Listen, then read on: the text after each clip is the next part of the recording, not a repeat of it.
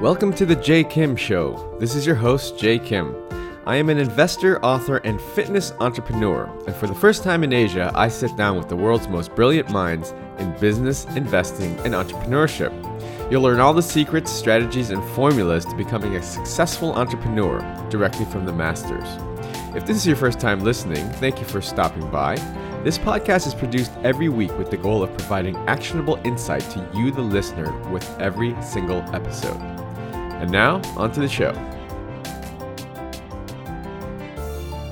Today's guest has one of the most incredible startup founder stories you'll ever hear. His name is Shing Chow, and he is the founder of Lalamove, formerly known as EasyVan, which is one of the most prominent logistics platforms in the world. Widely known as the Uber for logistics, Shing's Hong Kong based tech company puts tens of thousands of delivery vans, lorries, motorcycles, and trucks on its platform for on demand deliveries that match users and drivers across Asia. Lalamove currently operates in Hong Kong, Singapore, and Bangkok, as well as 50 cities in mainland China, which is estimated to be a $1.7 trillion market for logistics. The company recently closed a 30 million US dollar Series B round and is well on track to becoming Hong Kong's very first unicorn. But what I think you'll really appreciate is hearing Shing's personal story, which is how he quit his prestigious job being a strategy consultant at Bain, one of the top consulting firms in the world, to pursue professional poker. He used his poker winnings after seven years to then fund his startup, which became EasyVan and now Lalamove. Very incredible story. Shing also provides a lot of insights and advice for anyone trying to enter the tech startup scene. So let's jump right into the show. I think you guys are going to get a lot of value out of this episode.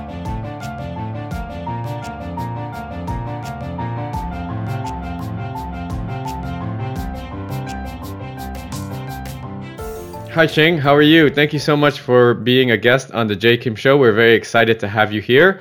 For our audience listening in, can you please introduce yourself and tell us what you do for a living? Sure. Uh, my name is Shane, and I am the founder and CEO of Lalamove. So, what Lalamove does is essentially get anything delivered inside a city uh, within an hour using an app. So, that's what we do for a living. okay. It's basically like a, I've heard it called, being called like the Uber for logistics or Uber for Hong Kong uh, delivery. Um, so exactly. So that's how we pitch it to our investors sometimes. Right. So it makes it easier because it's relevant to something that is really big, Uber. So right. we are kind of the Uber for intracity delivery. I, I see. But we are also kind of the uh, fastest fastest delivery delivery company in the world. Our average delivery time is 46 minutes. Oh, wow. So that's a lot faster than any company uh, on the planet right now. Fantastic. So why don't we take a step back and because I think a lot of aspiring entrepreneurs would love to hear sort of how your entrepreneurial journey and how you became successful and started your company. So maybe we can start there and then we can uh, dig into a little bit further on on the the specifics of your company. But I would love to hear uh, your personal story if if uh, you mind if you don't mind sharing. Not at all. Uh, so I uh, graduated from Stanford uh, in 1999. So that's right before the internet bubble of 2000. Mm. And at that time, I wasn't into internet. I wasn't aware that uh, internet is this big wave that is going to change not not not only our daily life, but a lot of the other industries. So I, uh, after graduation, I came back to Hong Kong, went consulting for about three years. So in 2002, I got bored and so decided to because I, I consulting is a fun industry if you're really into giving advice to big corporations, but I kind of want to make my own calls. Right. So, do you play poker? I I don't really. I know how to play, but um, but my wife actually is a, a big poker player, so uh, she would actually appreciate your story.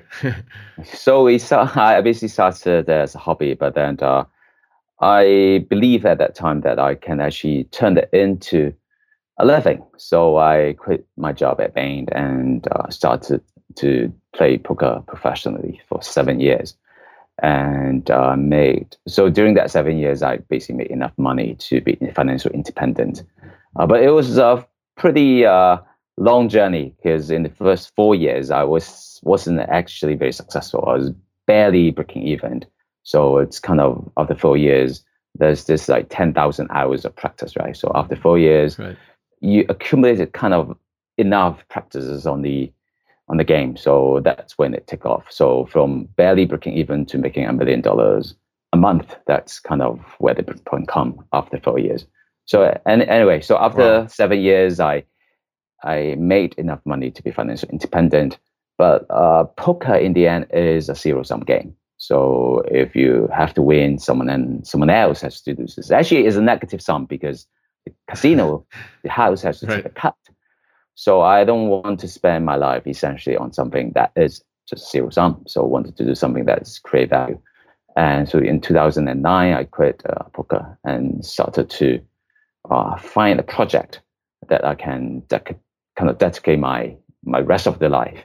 and I searched it for about four years and essentially at the end of the day find this particular segment that I believe will will be uh, a golden area for me to to explore. And that's how in 2013 October I decided to start Lalamove. Okay, so this is this is fascinating because uh, you know you, you graduated from one of the top universities in the world that is well known, and you were working for one of the best, most uh, prestigious elite companies in the world, Bain.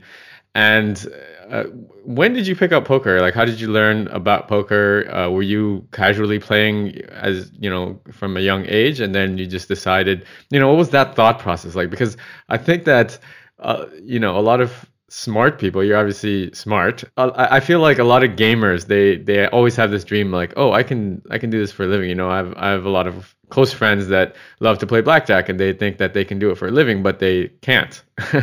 So yeah. so how did you learn how to play poker? And then how how was that whole transition process where you were confident enough that you could make a living off of off of gaming? Actually anything that you do as a hobby if you want to make it as a living that's hard that's very hard usually very hard mm. for example soccer and right. sports that uh, you can do it as a hobby but you want to turn if you want to turn it into a living that's uh, very hard and actually if you ask me i there wasn't a lot of the thought process it was just uh, kind of a uh, an instinct or something that I'm passionate about. So at that time, I was just playing poker nights and dates. So I decided this is something I really want to get good at, and this is something that I really like to do.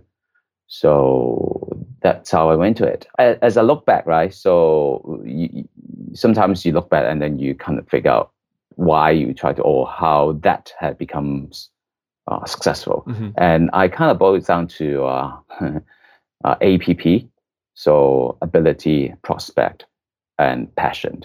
Mm. So if you want to create a success out of something that you do, you have to basically have the ability to do it well. That thing has to have prospect, and not only you have to have the ability, but you also have to like to do it. You're passionate about it. So, for example, um, a consulting prospect consulting is obviously something that's pretty that has promising prospect. Right. And I, I believe I actually have the ability to do it well, but just not something that I wake up 5 a.m. in the morning. I just want to jump into. So for me, poker was that something that I want to wake up every single day, not even brushing my teeth, and just went right into it. So oh, for me, that was kind of very passion driven, but uh, turns out to have something that has prospect, and turns out something that I have ability in. So, but the other two was just kind of luck. just dumb luck. So I was just driven by passion at that time. I I was young, so I didn't know what what's the framework to think about major decisions like this. Right, and and obviously you you knew that if you had to, you probably could go back and get another job, whether it be Bain or another consulting gig or, or somewhere else in in uh, traditional uh, industry. And that's true. But uh, it's uh, I was thinking uh, after four years, I don't know whether I can actually get another job. four years of actually not doing anything but gambling. Don't know whether someone hire me. true, true. that's a that's that would be a, a challenging interview uh, explanation. Yeah, that, that was a tough point. Uh, I, I mentioned the first four years I was I wasn't actually making money. Mm. So, but interestingly, I never thought of giving up. So I was just imagining after four years, at that point, if I had given up and I had to look for a job, would anybody hire me? And that I think would be a challenge. what was the discussion or conversation with your family, your support network, your friends, you know, that sort of thing. How did how did that conversation go when you So I hide it from my family, my parents, because I know they won't support it and right. basically they will be sad to hear that kind of that this is choices I, I made. Sure. So I hide it until I quit. And mm. uh, so with my friends, they are all they think it's cool. So that was easy. so don't don't have to hide anything from my friends. But my my parents, I, I know very traditional, right? So right. they have a kid that's doing well in school, went to top college, was working in a decent job, and so they want to give up everything to, to, to do gambling. So that's very hard to sure. explain it to them. So I decided not to explain. yep. And that's uh, you can call it a white lie. I think it's a lot better than. Uh, and then obviously I, I come clean after I quit, and and once I learned that uh, you can actually make a living out of that and quite success, and I have actually become quite successful at it, and I think they they can accept it, but not when it's under so much uncertainty, right? So I mentioned four years without when I was still struggling. So imagine I have to kind of explain it to, to them during that during that four years struggling years. That would be uh, not a very happy situation. I can't imagine that. I mean, it's always yes, you're you're right. It's always better to ask for forgiveness than for permission, especially from conservative uh, parents. but um, yeah, four years of, of grinding it. That's that's impressive. Um, okay, so after you said seven years, first four years was was a grind. The next three years you were quite successful. You made a lot of money, and then you realized that it, maybe you you weren't uh, fulfilling a big picture uh, desire or need in, in the world, right? So you decided to search for uh, a company to start. Uh, what was that process like? At, you know, at that point, after seven years, you said, "Okay, I'm done with poker. I want to do something else." How did you identify? I guess EasyVan, which is what it was known before Lalamove, right? Yeah, so I actually just went about looking for different industries, and uh, for example, I was actually into investing, mm-hmm. so I was uh, looking through different listed company to see if there's any inspirations from anywhere. And I actually started some companies. I, I started beauty clinic in Hong Kong. Okay. And sure. I started some retail shops selling organic stuff in Hong Kong. So mm-hmm. I was not only uh, looking, but I was also starting. And then in late 2013, I uh, I heard about Uber. So it's this uh, amazing company that is growing tremendously in the states, and I looked into it. And now and I, at that point, my, my first instinct was actually doing something similar in Asia, but then I turns out that there are many other people already doing that. Right. So I was, I was asking, so that's a very good idea, obviously using mobile internet to connect uh, demand, demand and supply, right? Mm-hmm. So one is the rider, one is the passengers. Can I apply that similar concept to elsewhere? And it turns out that in Hong Kong, that was already a business model that connects uh, the uh, shipper and the van driver. Right. So we call it a call center. But instead of using data to do the matching, they use a voice. So if you were to get a van in Hong Kong in the past, you call a call center, mm-hmm. and the call center will actually shout into radio to get you a driver, and the driver, uh, after getting the information from voice from the CS center, would actually call you up and and pick up your goods. So that's how it was done for almost 20, 30 years in Hong Kong. So that was a proven business model, right. sharing of vans for intracity delivery. We just take that model and make it digital. And we are actually not the first one to do actually make it make it, make it digital. There was already someone else, actually two other companies from Hong Kong doing that. So it was kind of an easy decision that this is something I think would work. And it's just a matter of not only taking this model and making it digital, but actually replicating that elsewhere uh, in Southeast Asia and also in mainland China.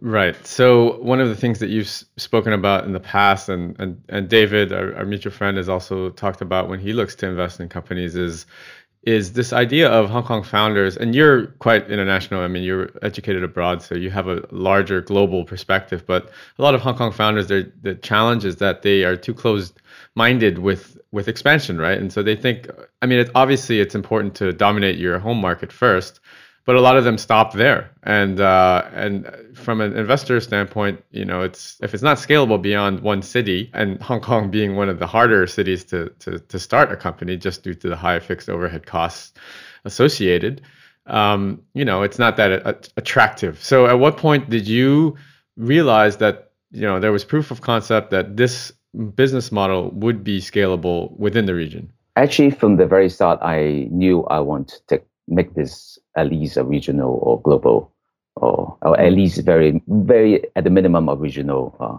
company, mm. because I believed in mobile internet world there is no city-state internet company. So you have to scale it beyond a single city to be successful. And for that particular reason, Hong Kong is actually a particularly bad place to start a company in a way, mm. because Hong Kong market is unique. And when you're unique, that means whatever works in Hong Kong may not work elsewhere. Right. So that's bad because if you start something from, let's say, San Francisco, you can replicate that into New York because you have a very homogeneous market. Right. Same thing in mainland China. Something that works in Shenzhen or Beijing will work in Wuhan or mm-hmm. Chongqing. So you have a lot, a, a much, much bigger domestic market. And that's why if you look at the top internet companies in the world, they're all coming from either China or the States. And so I knew that if I want to build a kind of a great internet company, I have to absolutely look beyond Hong Kong right. to do that. So even within, I think within uh, seven months, we started in Singapore, and within a year, we are already in, in China. And right now, we are actually in 70, 76 cities wow. already. So, 76 so I, cities within the region. Yes, yes, in in three and a half years. So we, I knew from day one that I need to do it regionally at a minimum, if not globally. That's incredible. So, as someone, I mean, you had basically no background in logistics, right? Yeah, I have no background in logistics. I have no background in management, or I have no background in the tech. so this is. This is awesome as well because I think it's inspirational. Whenever I meet and I speak to founders that basically are non-technical founders or or choose to tackle an industry that might be very difficult or technical or complicated that they have no background in or no connections in, and it, it just makes their story all all the more impressive and inspirational. What would you say were the in the very the hardest challenges at the very beginning when you had this idea, you knew it would it could be something big, but you're sitting there and you're like, okay, Shing, I have this great idea. You're saying to yourself, how do I execute? Where do I where do I even begin? Uh, the first step is hire the right people. Since I don't code, I, I knew that I have to get an app on the app store. So just hire someone that can make it happen. Mm. So in the uh, so in first week we actually put together the tech team. So I just interviewed tons of people using headhunters Mm-hmm. And uh, essentially, I just asked them a few questions. Like, actually, uh, two questions. Uh, I show them a competitor app. Can can you do that? Can you can you write that this app? And second is can you can you finish this app in four weeks? So in right. a month. Third is can you start tomorrow? So if they say yes, then I just hire them. Wow. So that's essentially what we did. And I think that's uh, the a bias to action is very important in the very beginning. So a lot mm-hmm. of people think you know, I have this idea, I have that idea, but when you ask them to put into action, they never do it, right? Just a lot of people, they have a lot of theory on how to get fit. They might even know getting, you know, eating the right stuff and exercising is the right thing to do, but they're just people, most people actually never take actions. Right. So I think we have this bias. Actually, I have a co-founder, Matthew, started this with me. Mm. So, yeah, both of us have a lot of bias to action. So sometimes, obviously, we we make some dumb mistakes, but that's that's a lot better than not doing anything and sitting there and waiting for a perfect solution. That's right. Um, so, w- what? Tell us a story about uh, EasyVan, like the the name, and then at some point you you changed or you you relabeled it as Lalamove, right? Yeah, EasyVan. Uh, we started in Hong Kong. We focused on band, so mm-hmm. we were trying to come up with a name that is easy to remember. So EasyVan was easy to remember. That's how it got started. And later we expanded out of Hong Kong, and in a lot of cities in South Asia, our main vehicle that we went into the market was motorcycle. So Easy Van wasn't an appropriate name. Right. So we're trying to come up with a new name, and we want something that is easy to remember. Uh, because a lot of uh, a lot of our new users actually coming from referral, and if someone have to refer you, they have to refer by name, right? And Right. that name has to be easy to remember. And I, we think Lalamove is something that if you come across, it's, it's pretty hard to uh, forget. So that's how, and it also uh, rhymes uh, with our Chinese name, which is Huolala. So Ah. that, that's how it came about. So it was al- also very strategic. Yeah, naming is, is very important because if, uh, uh, uh, as I mentioned, 50% of our users actually coming from referral. Mm, and sometimes it's just not online. A lot of times referral happen offline. So if you want to recommend a software, recommend an app, recommend uh, a brand, if you don't remember, it's pretty hard to remember to recommend it. right. So naming it is important. Very important.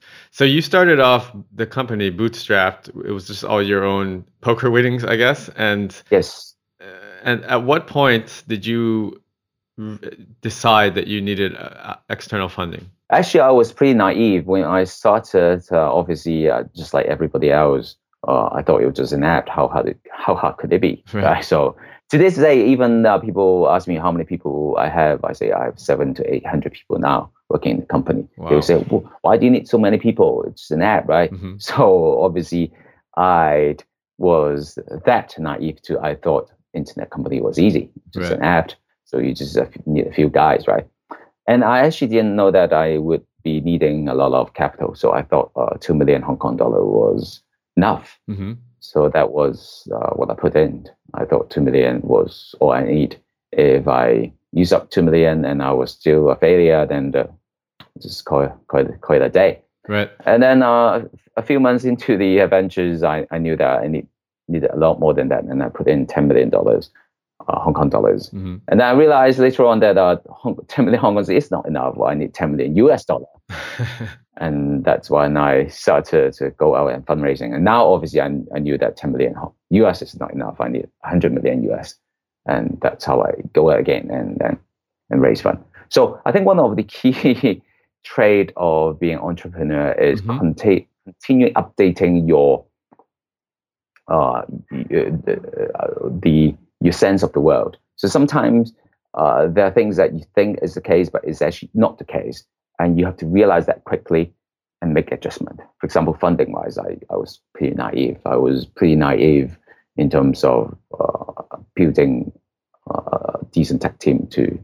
to actually make the company work. So a lot of times things I don't know, and you have to uh, you have to learn it quickly so that you turn, you turn some of the unknowns into knowns. Hmm.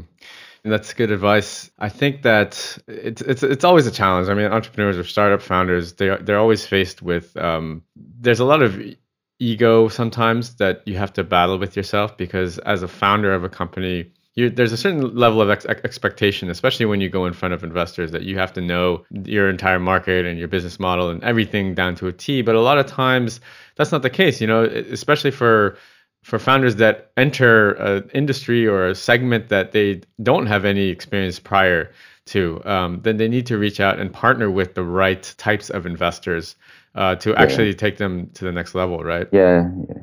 Right. So so let's talk about how you guys are looking with your regional expansion. Uh, you mentioned you were in 76 cities. Is that right?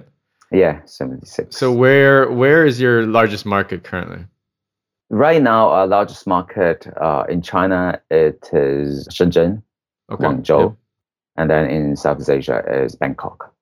Oh wow, okay, interesting. And what what sort of expansion plans do you have for 2017 as far as uh, extending that reach? Uh, we are going to make it at least 100 cities in the region. So that's our plan. Any specific cities uh, that you are targeting aggressively for this year? Uh, the new cities we open office, for example, in, in China, we are already in the major cities, right? So these are the uh, the top tier cities is where we're going to put a lot more resources resources into. But believe a model would actually work in a lot of the uh, second, third, or even fourth tier city. So we set actually we set 100 cities in China. So including Southeast Asia, which is going to be 10, at least 10 more. So it's going to be, by the end of the year, it's going to be 110 cities. So we believe our model will actually work in cities with about 4 million populations. In China, that even the hundredth most populated uh, city has 4 million populations. Right. So that's how we set it at 100. And in Southeast Asia, we haven't been to Malaysia, we haven't been to Indonesia, and then we haven't been to Vietnam. So these are the cities that we will likely be in by the end of the year as well. Lots of opportunity. And what was your experience specifically expanding into China? Because this is a, you know, this is a challenge for for many. I mean, even the likes of of Uber, the great giant Uber that went in to China, tried to steamroll their way through, and essentially failed because they either didn't have the right partner or they didn't really understand the market before they tried to enter it. So, what was your experience with China expansion? So, uh, I think one thing is determination. Uh, we actually chopped the company in half, and one team focusing on Southeast Asia and one team focusing on China. So, we are separate product. We are separate uh, tech team. We are separate HR, finance, uh, marketing, ops, etc in China. So we built a separate team just for China when we went into China. So that's the determinations. And all some of some of us actually come from uh, Hong Kong and went to live in China. Mm. And I think that's uh, the determination that makes a difference. And when you uh, China is a big market, right? You can't go into that market half heartedly. Mm. And that's our approach. So we we chop the company in half and make sure that we have dedicated resources for the biggest market. That, that that's always the challenge is, is it seems to on how to figure out China and and a lot of people really need to rely on good local partners or or investors that will help guide them navigate through those those um, through China. I think one thing is mental, right? So if you don't believe you can do it, likely you will not be successful in doing it. Mm. Uh, day one, we are pretty committed. We say either we make it or we die. And so all of us moved to China and just just be very determined in, in making it happen. And you are doing a very good job there, uh, Shing. So that's awesome. So far, so good, but uh, it's it's never end. So so uh, I think we are having decent year so far, but uh, internet things can turn so quickly that uh, you could be gone if you make a major mistake. this is true. Very true. So you guys just did a, a pretty big Series B round, right? Um, yes. And so congratulations on that. And uh, yeah. I think one question that many listeners will probably be looking for an answer for is, you know, what is the future funding looking like for Lalamove? Will Lalamove be Hong Kong's first unicorn valuation company? We are trying to be the first one, uh, if not the first one, maybe one of them. Mm-hmm. And we believe we have the right team and we are in the right market to make it happen. And our goal to, is to do it within a year or two. So I think that's our target, and whether we can accomplish it, I think it boils down to us executing. So pretty optimistic. Yes, I, I am too, and I'm very excited to. I'm looking forward to watching your your success, and, and I'm rooting for you because uh, I'm a, I'm a I'm a fan of of Hong Kong uh, founders that are successful, and I think it'll be very good for our city and and for the ecosystem. So. Shing, thank you so much for for your time today. I just have a couple more questions to ask you. And you know, I mean, you you've obviously have a very very unique uh, story and and um, and and have experienced a lot of success thus far and and we wish you the best of success in the future. If there's a if there's one piece of advice that you could give to aspiring startup founder uh, maybe here in Hong Kong that that wants to get into uh, wants to build a business a, a company from the start um, given your experience on on how you uh, navigated the, those early days what what piece of advice would you give I think it is bias having about have an extremely high bias for action. Mm. So just don't think too much. And in, in the beginning, it's a lot of trial and error. For example, when we build a team, we don't necessarily get the top quality people to join us, but we need to get the product out there. So you can't really sit there and wait for the perfect candidate to come along. And so we just do whatever we can to get the results we want. And our result at that time was getting the app onto Play Store. and we in the end in the end it took us about eight weeks to get there, but uh, slightly below my target of four weeks, but we, we still get there. So have a have a bias for action. I think that's important. A lot of people just sit there think too much, and that's that's not a style. And second is uh, really think through if you want to take on this journey because actually quite hard, and most of the time you're guaranteed to fail. Uh, you look across, right? A lot of people, the, the the success is actually the exception, and a lot of times it depends on luck.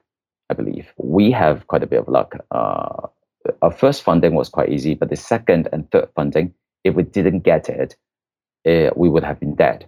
And it was just, I believe, by luck that, uh, for example, MindWorks really believe in that. So they put in the money when nobody else did.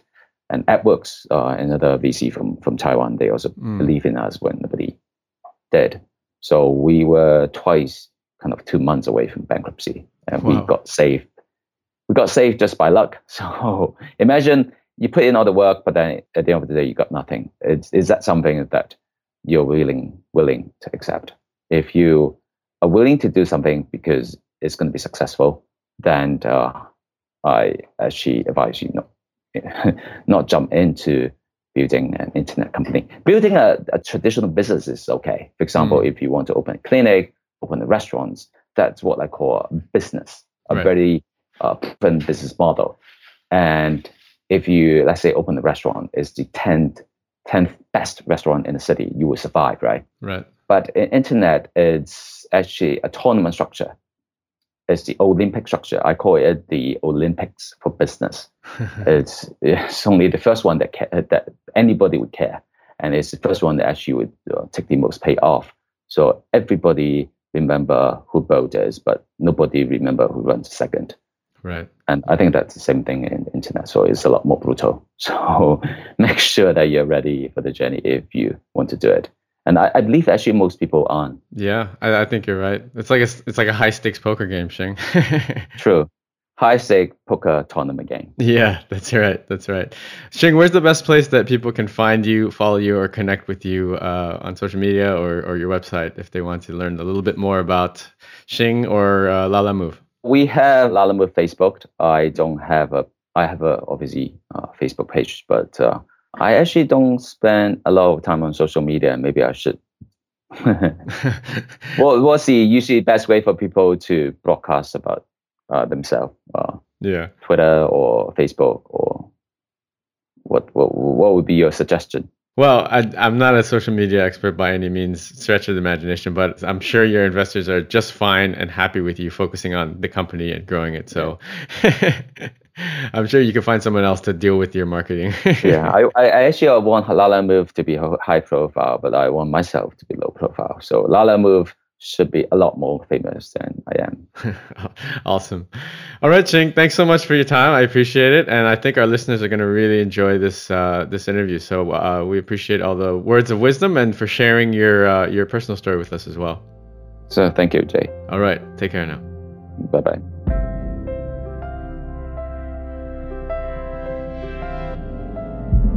I hope you enjoyed today's episode.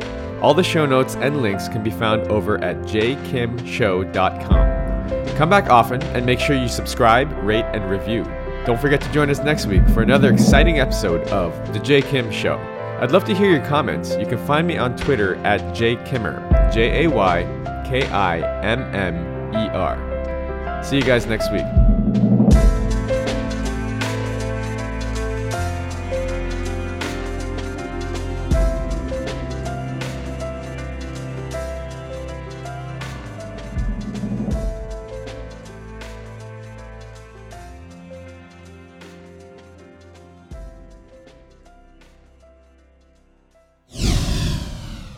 This podcast is brought to you by Hack Your Fitness, the high achiever's guide to getting ripped in under three hours a week. If you're anything like me, you're probably working a full time job or jobs and trying to find time to balance family life, social life, and last but not least, fitness. Look, I get it. I'm a full time investor and entrepreneur myself, and father of two. So, how am I able to stay fit year round without spending hours and hours in the gym killing myself on the cardio machine? After struggling for the last 15 years trying every workout and diet under the sun, I finally designed a system that allows me to achieve and maintain single digit body fat for life in under 3 hours a week. Cardio not required. Head on over to hackyour.fitness and download my free 13 page guide that teaches you the simple science behind efficient fitness and smart nutrition and gives you everything you need to know to finally take control of your life. That's hackyour.fitness.